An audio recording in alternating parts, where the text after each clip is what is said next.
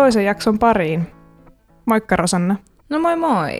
Meillä kulas viimeksi niin hyvin, niin mä ajattelin, että olisi ihan kiva vetää sunkaan toinenkin jakso. Joo, mä en ole täältä studiolta lähtenyt käyttämään viikon aikana, mä oon pysynyt täällä. Joo, ei sä nykyään töissä täällä, että... Joo. tai sä et palkkaa saa mut. No, no, mutta on sekin parempi kuin mitään. Kiitos, kun kuuntelitte edellisen jakson. Saatiin paljon hyvää palautetta, että kiitos kovasti. Ja okei, tuli sieltä yksi asiavirhekin korjattua, eli tosiaan Lost in Music on ihan musiikkifestivaali Tampereella. Joo, mutta näitä sattuu ja näitä lipsahtaa. Näitä tulee välillä, mutta kiitos, että korjaatte. Niin opitaan mekin. Ehkä pitää Tampereelle mennä Lost in Musiciin. Puhutaan paskaa jatkossakin ja sitten meitä korjaillaan. Niin, niin, kyllä. Tämän viikon aiheena meillä olisi coverit. Kelattiin Rosannan kanssa, että kun viime viikon aihe oli sen verran paljon niin kuin raskaampi tai siinä mielessä vakavampi, niin voitaisiin nyt ottaa tämmöinen kevyempi linja tähän. Eli coveri, mikä coveri on? Tietääkö Rosanna? Toivottavasti viimeistään tässä vaiheessa, kun mä oon pyytänyt sua tekemään taustaselvitystä tähän. Joo, kyllä mä nyt itsekseni tämän selvitin. Että kyllä mä oon pikku, pikku semmoinen käsitys siitä, mitä se voisi tarkoittaa. No niin, eli tosiaan se on niinku versiointi jostakin biisistä. Joku toinen Kyllä. tekee oman versionsa siitä. Ja aika usein tota, näistä kovereista saattaa tulla jopa kuuluisampia kuin niistä alkuperäisistä. Mm. Ja, ja mä en tiedä, ehkä mulla on ainakin omassa listassani jotakin sellaista, en tiedä, sullakin saattaa olla. Tosiaan hommahan meni silleen, että mä pyysin Rosannaa listaamaan yhteensä kymmenen kappaletta, jossa olisi niin kuin hänen mielestään aivan parhaimpia kovereita ja sitten niitä hänen mielestään huonompia. Ja mulla on täällä samanlainen lista ja nyt haluan tässä aluksi korostaa just, että nämä on meidän subjektiivisia mielipiteitä. Joo, todellakin. Että se, että jos me ei tykätä jostakin tai tykätään jostakin, niin ei tee siitä mitään absoluuttista totuutta. Joo, me ei ole täällä laukumassa, että mikä on hyvää musaa ja mikä huonoa. No tavallaan ollaan, mutta se on meidän mielipide, me ei puhuta kaikkien puolesta, mutta mulla on oikeasti täällä helmiä. Mä on ihan sairaan hyviä, että mä en malta odottaa, että me päästään näiden kimppuun. Joo, eli me ei tosiaan nyt etukäteen tiedetä, mitä toisilla me on nyt saa nähdä, minkälaista tästä tulee. No joo, maailmassa on paljon kyllä hyviä kovereita ja mun mielestä on siistiä, että niitä tehdään. Musta tuntuu, että ehkä nykymaailmassa ei välttämättä niin paljon kuin ehkä jossain vaiheessa. Että se on ehkä enemmän mennyt semmoiseksi, että otetaan joku osa jostain biistä ja sampletaan siitä. Mutta tota, kuitenkin niitä tehdään paljon. Ne on aina mielenkiintoisia, koska se on kuitenkin jonkun oma näkemys siitä kappaleesta. niin, niin. No lähdetäänkö ihan vetää tätä listaa auki? Joo, mitäs me nyt tehdään, että lähdetäänkö me parhaimmista vai huonoimmista? Mun mielestä voisi jättää ne huonommat ehkä sinne jakson Joo, loppupuolelle. tehdään niin, tehdään niin. Joo. No, mä pistän täältä nyt eka nää, sanotaan, että yksi näistä on niinku absoluuttisesti mun lempari, mutta nämä muut ei ole missään erityisemmässä järjestyksessä. Mä sanon nyt nämä muut eka. Äh, mun mielestä The Man Who Sold the World, Nirvanan cover Mulla on toi sama mun listassa se kyllä. Se on ihan sairaan hyvä. Se, se on, on ihan sairaan hyvä. hyvä. Ja no siis tähän on Nirvanan coverama biisi vuonna 1994, mutta alun perin on David Bowen World 71. Ja vaikka Orkis on Orkis, mutta mun mielestä tässä niinku Nirvana ja varsinkin Kurt Cobain onnistui saamaan semmoisen tosi hyvän melankolisen fiiliksen siihen kappaleeseen. Mä en tiedä, mikä sun, sulle jotain muuta mielipidettä. No sä tiedät, että mä oon oikeasti ihan sairaan iso David Bowie-fani. Mä istun tällä hetkellä tällä studiossa, mulla on David Bowie-paita, että mulla on tämmöinen pieni obsessointi nyt päällä. Mä tykkään siitä, että sanoit tätä studioksi, tätä meidän kyrähelmää. Ry- ry- mikä Kyhäelmä. Kyhäelmä, niin. Kyr, ky, rykäelmä, mitä sä sanoit? No, tää voi olla mitä vaan, mutta tää on nyt studio. studio. Me luodaan mielikuvia ja hetkiä. niin mehän ollaan oikeasti, meillä on siis ihan sairaan iso talo. Joo, Pasilassa tämmöinen mediatalo. Joo. Mutta tosiaan David Bowie on yksi mun lempiartisteista ja voisi usein ajatella, että ei halua lempiartistin kappaleisiin, että kukaan koskis, mutta tämä Nirvanan versio on tosi hyvä ja jotenkin tämä The Man Who Sold the World, niin tähän sopii tämä grunge-ote jotenkin tosi hyvin. Et edelleen mä, mä en sanoisi, että se olisi tässä tapauksessa tämä, vers, tämä coveriversio ei ole parempi kuin alkuperäinen, mutta tämä on tosi hy- hyvä ja tämä kunnioittaa Joo, ja... sitä ja tämä on niin kuin tosi Nirvanan tyylinen. Niin on ja sehän ei ole mun mielestä edes hirveän paljon erilaisempi kuin alkuperäinen. Se niin, on se oikeastaan on aika samanlainen, ehkä enemmän just sillä niin kuin ysäri grunge touchilla, mutta kun mennään tätä listaa eteenpäin, niin täällä on tosi paljon mulla ainakin sellaisia ratkaisuja, jotka on erilaisia, siis oikeasti erilaisia. Ne on cover vielä, mutta ne on erilaisia. Joo. Niin tässä niin The Man Who Sold the World, niin Nirvanan cover on aika lähellä kunnioittaa sitä David Bowen versiointia.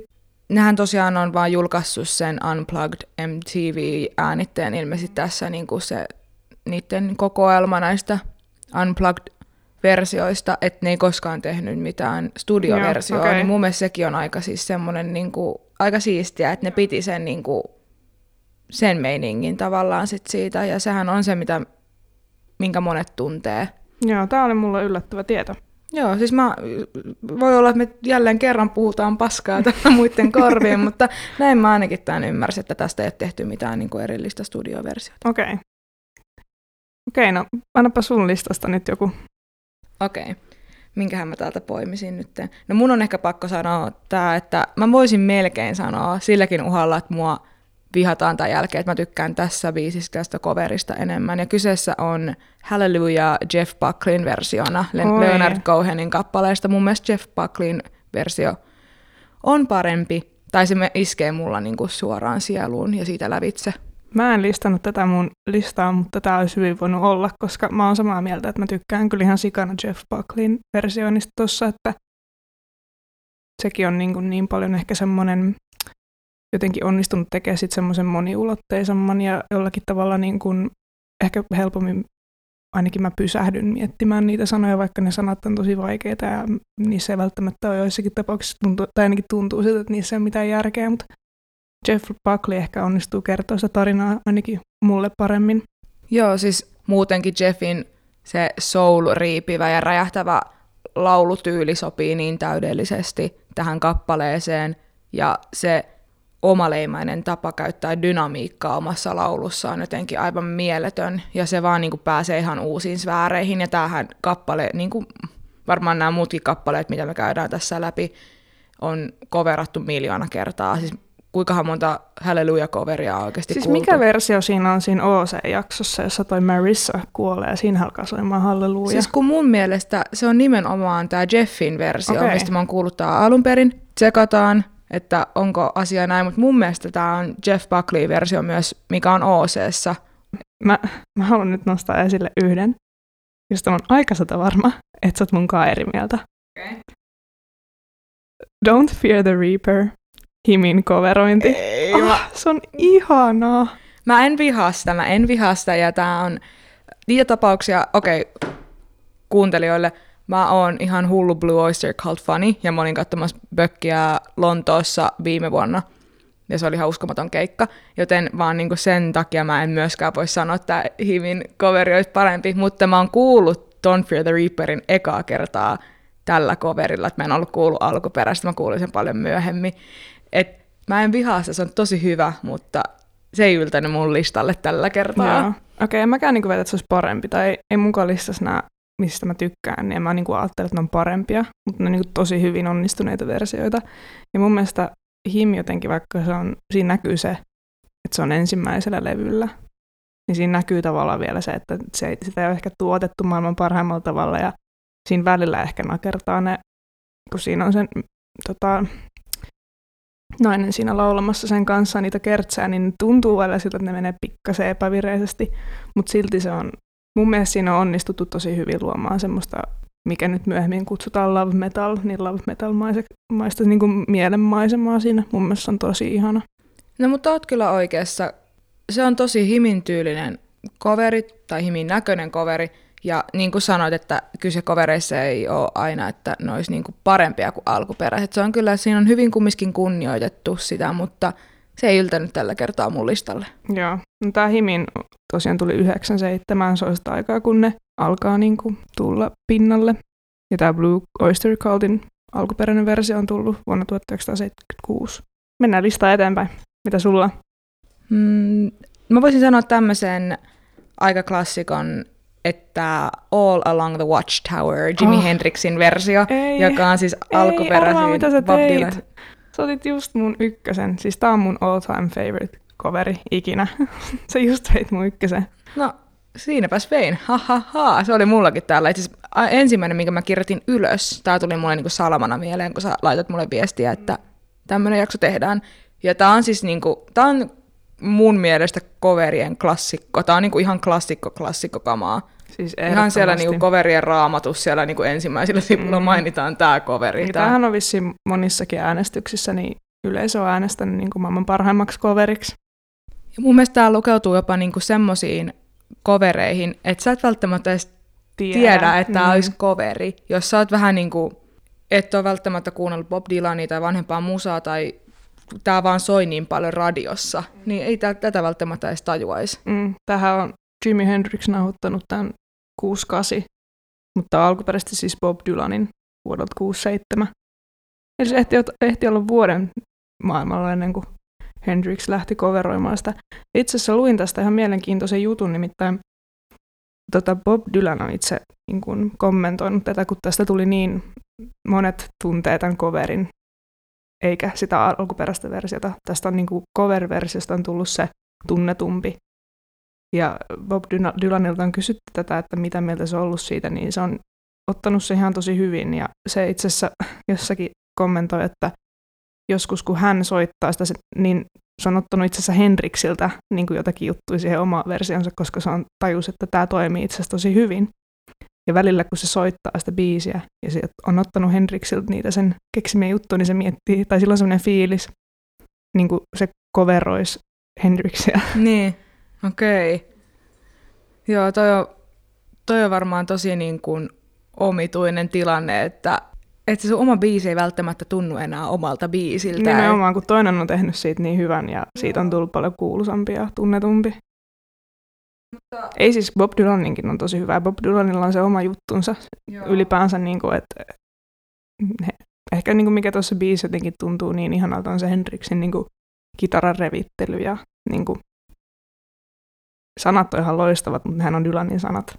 Niin kuin toi se, että Dylanin musa on coveroitu tosi paljon ja niin kuin isot artistit on coveroinut Dylanin musaa, että joku Dylanin musassa on semmoinen, mihin ihmiset haluaa tarttua. Ja jollakin tapaa se varmaan on semmoista niin kuin hyvin muovailtavaa musaa. Siitä on helppo tehdä omanlaisia versioita.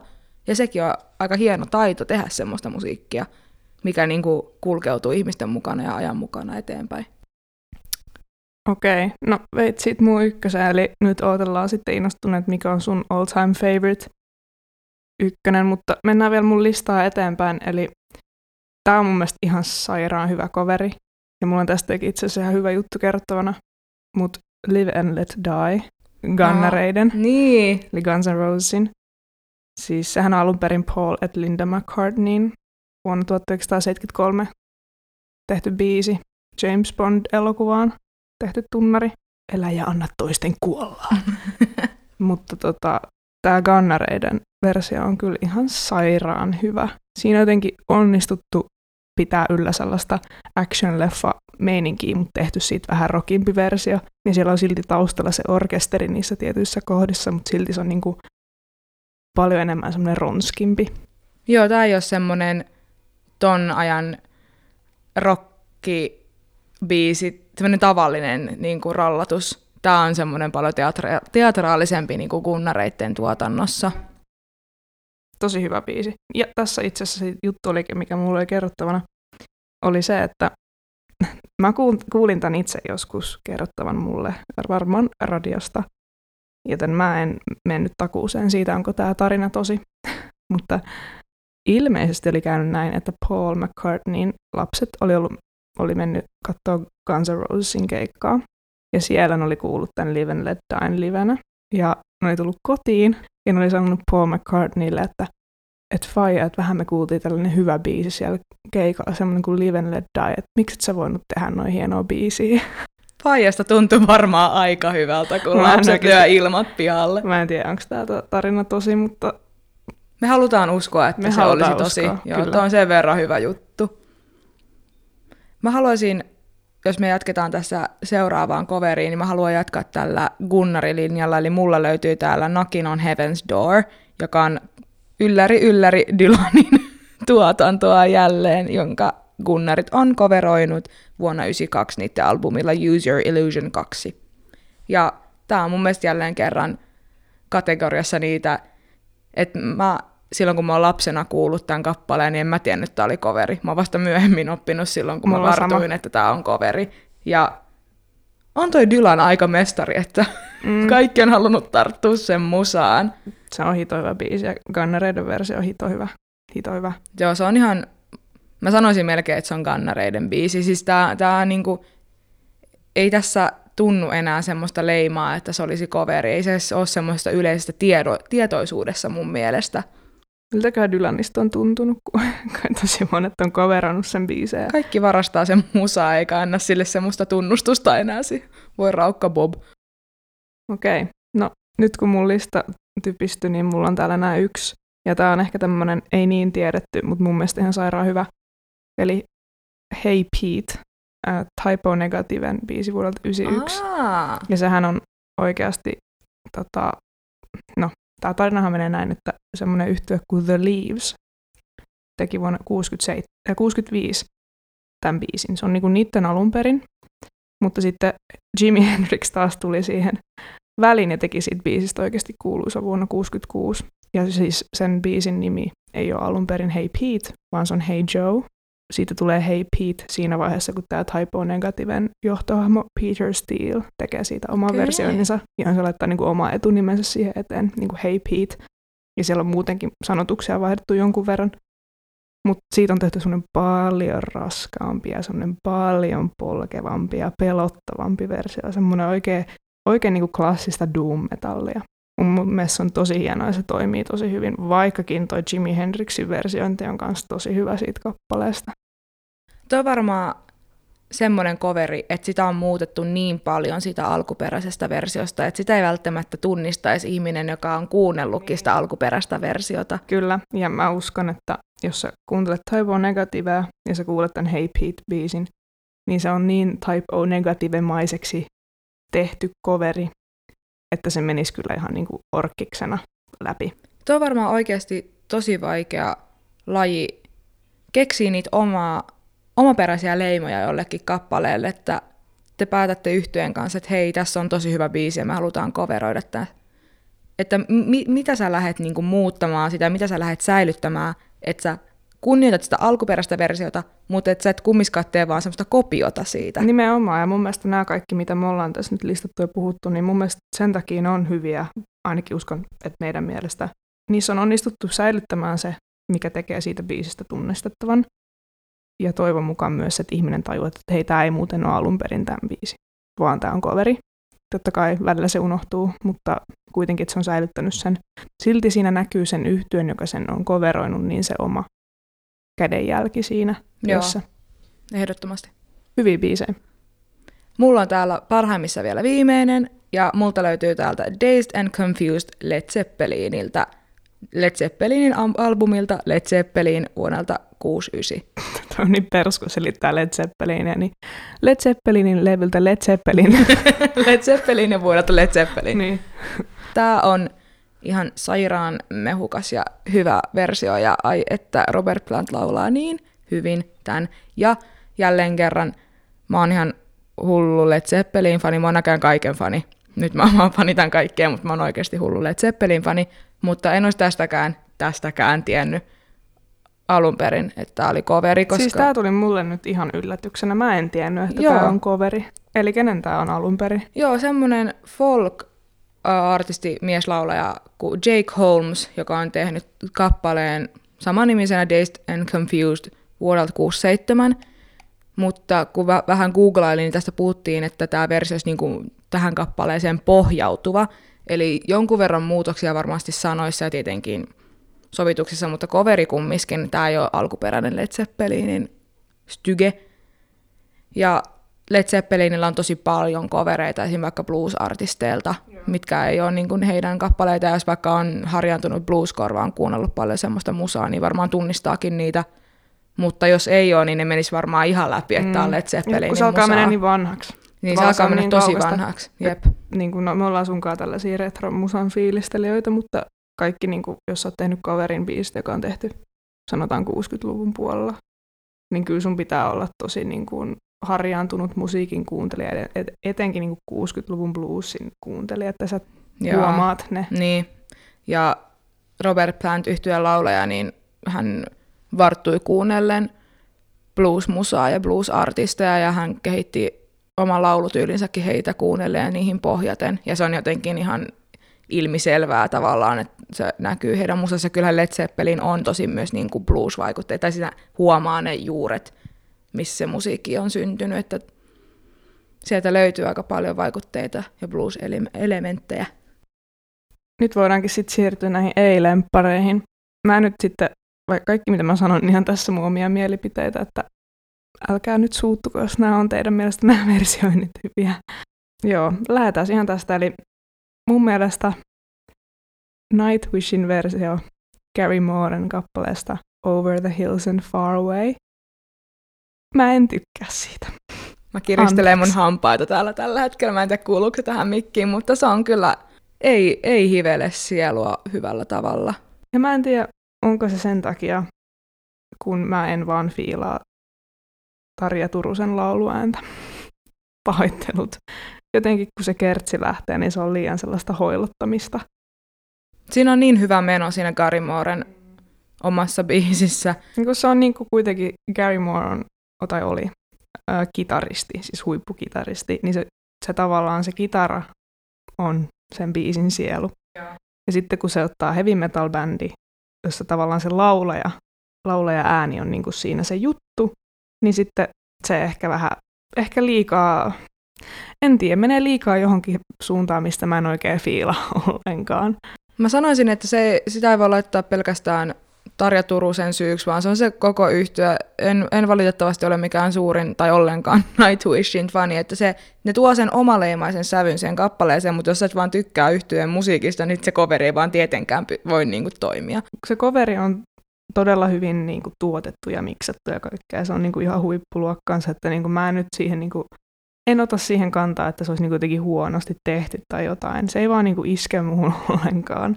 Mutta joo, tämä Nightwishin versio vuodelta 2001 ja Gary Moore teki sen alkuperäisen vuonna 1987. Itse tykkään siitä alkuperäisestä paljon, paljon enemmän. Mun mielestä oli mielenkiintoista muuten huomata, että sä sanot more ja mä sanon more.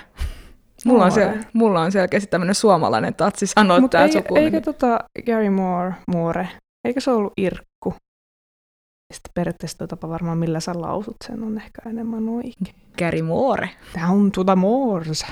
Apua. Tää nyt meni taas tämmöiseksi. Mulla tota, mun ensimmäinen paskimmat coverit listat löytyy Behind Blue Eyes Limp Bizkitiltä vuodelta 2003. Oh, joo. Ja, Muistan kappaleen tai joo. versioinnin, ei. Kaikki varmaan muistaa. Tosiaan alkuperäinen on The Who-yhtiötä, tota, legendaarinen yhtiö, ja tämä on albumilta Who's Next vuodelta 71. Ja mä en vaan tykkää, tämä on niinku, tää vaan tota, on jotenkin liian masentava, tai tässä jotenkin tämä on niin kuin surulliset nämä sanat, mutta jotenkin tässä vaan mässäillään sillä tunnelmalla ja jotenkin tästä lähtee semmoinen tietynlainen fiilis alta kokonaan. Joo, ymmärrän, joo. Joo, että mä, mä, mä en tästä oikein välitä, mutta tämä on hirveän suosittu. Tätä kuulee ihan super paljon radiossa edelleen mun mielestä tätä versiota. Okei. Okay. Minä vuonna se on tehty? 2003. Okei, okay. no suhteellisen, no, mulle se on uutta musaa, mutta... niin ei välttämättä kaikille. Tämä 2000-luvun alku on ollut jotain tämmöistä coverien uutta tulemista, koska täältä mun paskimmat listat valitettavasti löytyy just niin kuin 2000-luvun alusta nämä versioinnit. Tämä on yllättävää. on itse asiassa aika monta. Itse asiassa joo, hyvä huomio. Et mä, se on, se on niinku tullut uudestaan. Et tehtiin silloin niitä käännösbiisejä Suomessakin joskus vuosikymmeniä sitten, ja selkeästi tässä meidän parhaimmat listalla oli 80-90-luvulla oltiin tehty niitä... Hyviä kovereita. Niin, mm. ja sitten 2000-luvulla siinä alussa mietitte, voisikohan tätä tuoda tänne uudestaan, ja ne vähän epäonnistui mun mielestä no. tässä. I Love Rock and Roll by Britney Spears. Klassikko, okay. okay. klassikko. Tämähän on siis alkuperäisesti sellaisen yhtyeen kuin The Arrows, tai olikohan vaan Arrows, ja vuodelta 75. Mutta sitten musta tuntuu, että John Jett and the Blackhearts teki siitä ehkä vielä suositumman, ja se on ihan hyvä versiointi. Mutta Britney Spearsin, kun tehdään tavallaan rockibiisistä poppibiisi, ja sitten samalla siinä poppibiisissä lauletaan siitä, että kuinka paljon tykätään rockimusasta, niin sitten se jotenkin ei vaan toimi. Ja mä katsoin sen musa, niin kuin, ei se ollut musavideo itse asiassa, vaan se oli joku live-esitys tästä biisistä, niin Britney Spears ratsastaa sillä, siinä semmoisella isolla sähkitaralla ja se ei vaan niin kuin toimi.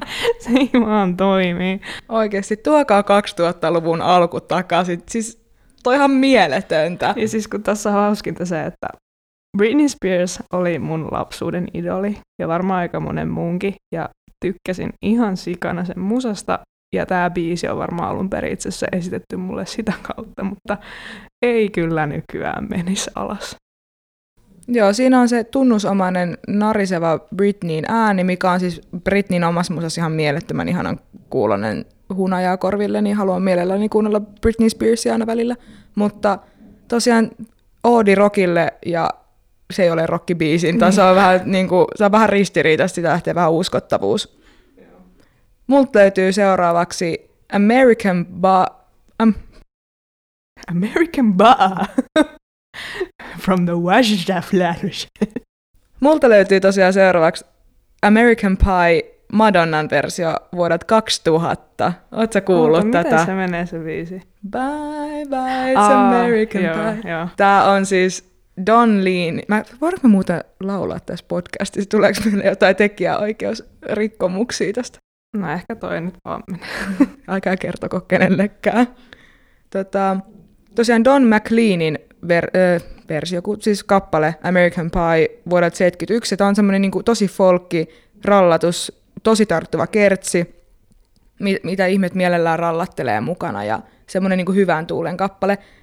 Ja Madonna päätti tarttua tähän kappaleeseen ja sitten siihen tuli semmoinen niin diskobiitti siinä taustalle. Semmoista Mä en vähän niin kuin, tätä. Siis, Siis tää on tosi tota, tää ei ole mikään semmoinen niinku hirveän tunnettu cover, tai tää ei niinku ollut sille in your face.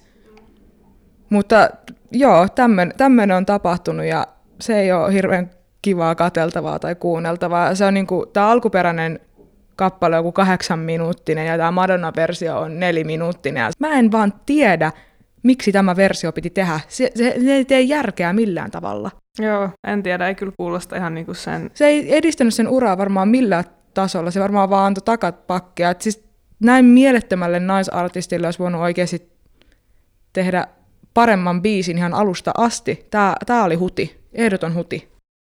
Metallican versiointikappaleesta Whiskey in the Jar. Mä haluan kaiken rehellisyyden nimissä mainita sen, että kun mä olin kymmenen, mä tykkäsin tästä biisistä, mun mielestä oli hyvä biisi. Kaikki tykkää tästä kappaleesta, kun ne on kymmenenvuotiaita. Sitten ne herää maailmaan ja tajuaa, että se on oikeasti aika huono. Mä en tiedä, mikä siinä on. Ehkä se on se James Hetfieldin ihme merirosvomainen hoilutuslaulutyyli siinä niin kuin, mm, no tää on 98 tullut tää versio, mutta siihen aikaan kun se alkoi opiskelemaan laulua, niin sen laulutyyli muuttui semmoiseksi, mistä mä en oikein tykkää, niin ehkä se on se. Ja sitten kun, no siis tämähän on irlantilainen kansanlaulu, eli tällä ei periaatteessa ole mitään, että ku, tai niin, no varmaan joku sen alun perin kirjoitti, mutta ei ole tiedossa, että kuka, ainakin näin ymmärsin, korjatkaa jos olen väärässä.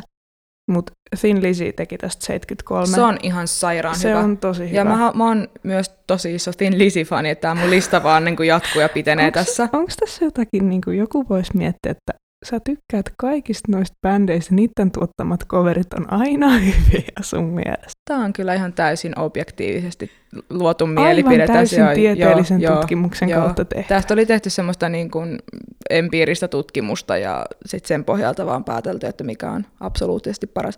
Mutta se on tosi hyvä se Thin Lizin versio. Et, mutta jälleen kerran Metallica strikes out Kyllä. tällä versiolla. Huti, huti, huti. Multa löytyy seuraavaksi täältä, tää on aivan mielettömän ihana tää alkuperäinen biisi, These Boots Are Made For Walking, mutta arvaaks kuka teen on coveroinut? Ah, hitto, nyt en muista. Drum roll please, Jessica Simpson 2005. Onko? Kyllä, siis mulla löytyy, tää on ihan vaan googlaima, googlaamalla, kun mä valmistuin, valmistuin. Löytyi googlaimella, kun valmistuin. Mä en ollut koskaan ennen kuullut tätä, mutta tää on siis aivan kamala. Tää on alkuperäisesti siis Nancy Sinatran albumilta Boots vuodelta 66. Ja Jessica Simpson on päättänyt siis suoraan sanoen niin kuin repiä tämän palasiksi ja tuoda oman Jessica Simpson-mäisyyden tai semmoisen cowgirl. Sitten siellä sanotaan tai huudetaan jihaa ja kaikkea. Se on aivan kamalaa. Sitten tuli tosi paha mieli siitä, kun mä katsoin sen musavideo ja kaikkea, että tämmöistäkin on ehditty niin tehdä 2000-luvun alussa. Oi voi. Vois vaan jättänyt. Mä, mä en, tää on jälleen, että mä en tiedä mikä tämä järki tässä oli. Tää, tää oli aivan kamala versio, tämä ei millään tavalla kunnioittanut alkuperäistä. Ja tämä oli semmoinen, että tehdään niin erilainen, että se on vaan aivan kamalaa. Pysyt sä kasassa? En. Kornin Apua, versio Apua, kappaleesta apua. Another Brick in the Wall part Ei. 2. Ei, ei. Miksi mä en muista tämmöistä? No, en mä Tai usko. mä oon pyörtynyt, kun mä oon kuullut sen tai jotain. Mä en muista tämmöistä. En mäkään muistanut, mutta sitten kun mä kuuntelin sen, niin muistui mieleen. Ja tiedätkö, kun jotkut biisit ei vaan toimi, että niistä tehdään metallibiisi. Tai covereita ylipäänsä. Niin, Mun mielestä Pink Floyd kuuluu niihin. Ja- Vähän niin kuin Beatlesiin. niin tai Queen. Niin. Älä koske. Niin, älä koske. Sääntö niinku, numero yksi, kun teet coveria. Älä koske näihin. joo, en mä niinku voi muut sanoa tähän, kun että Pink Floyd on vuoden 79, se on, se on kingi, ja sitten on tämä vuoden 2004 ihmesekoilu. Siis onko se semmoinen rääkymisversio No, tästä? ne, semmoinen niinku, joo. Sori Korn-fanit, mutta taas... And he Mm. strikes out! Yes. Tää ei toimi, tää ei toimi. Joo, hyi, hyi, kuulostaa kauhealta. En aio kuunnella tämän jakson jälkeen. No ehkä kuuntele, mielenkiinnosta. Multa löytyy The Sound of Silence, Disturbed 2015. Mulla on sama, mulla on sama. Mulla Oliko tämä meidän ensimmäinen sama tällä huonoimmat listalla? Oli. No, nyt me ollaan löydetty tämmöinen, mistä me molemmat voidaan sanoa, että tämä oli aika kauhea. Tässä Disturbedin versiossa on pidetty tavallaan sellainen seesteinen tunnelma, mutta mä en, mä en henkilökohtaisesti ole Disturbed-fani, ja tämä on jotenkin, se on autotunnetettu se ääni jotenkin, ja tää, tässä ei vaan ole semmoista Siis siitä on tunnelmaa. yritetty tehdä semmoinen niin metallieeppinen niin kuin vollotusversio. Joo, joo, just Mutta sitten siinä on mun mielestä jotenkin epäonnistuttu, koska tähän on alun perin Simon and Garfunkelin ja vuoden 64. Ja ne, jotka ei tiedä, niin siinä biisissä sanotaan se kuuluisa Hello Darkness, my old friend. Se on, se on surullinen niilläkin, tai periaatteessa semmoinen kaihoisa, mutta se ei ole... Siinä on mun mielestä semmoista toiveikkuutta, mikä tästä Disturbedin versiosta on riisuttu kokonaan pois. Joo, musta... Ja se merkitys muuttuu siinä. Musta se on nerokasta, kun osataan tehdä surullisia tai melankolisia kappaleita, mutta että ei vellota siinä, että löydetään niitä muitakin elementtejä, mikä tavallaan tuo sitä tunteiden kirjoja. Ja harvemminhan ne tunteetkaan on välttämättä puhda, puhdasta surua tai iloa, vaan niihin sekoittuu erilaisia fiiliksiä. Ja hyvissä kappaleissa se näytetään. Ja sitten kun sä coveroit ja sit sä vaan löydät sen yhden elementin, niin se jää latteeksi. Kyllä. Tällainen lista. Mulle nyt sä veit mun ultimaattisen tästä vikana, niin kerropa, onko sulla vielä siellä jotakin?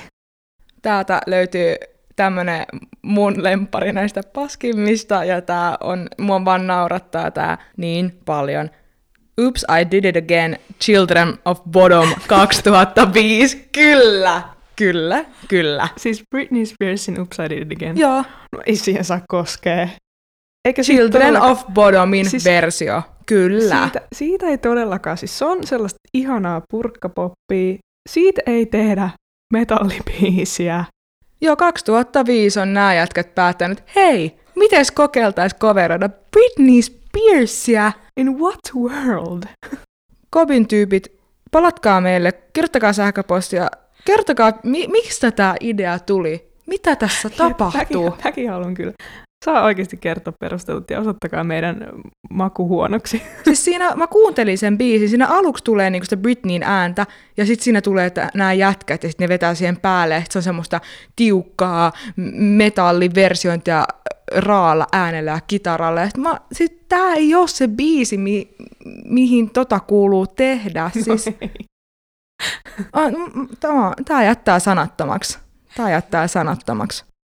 Tässä nämä oli. Tota, toivottavasti ainakin Ei tullut pahempi mieli. tämä nyt oli tällainen, tällainen löpinä jakso, että ja toivottavasti olette eri mieltä, saa olla eri mieltä, laittakaa Instagram DMään, eri, jos olette eri mieltä tai samaa mieltä tai mitä vaan, tai laittakaa sähköpostia. Tai linkatkaa uusia hyviä tai huonoja kovereita, joista me ei välttämättä tiedetä. Ja toivottavasti tästä tuli myös muille ehkä semmoisia uusia. Joo, itse asiassa totta, että jos teille tulee jotakin, jotakin tota, hyviä tästä, niin pistäkää meille, mieluusti kuunnellaan. Palautetta saa laittaa musamuspodcast.gmail.com sähköpostiosoitteeseen tai sitten Instagram DM suoraan käyttäjälle musamusapodi. Kiitos, että kuuntelitte. Kiitos, moi moi! Heippa!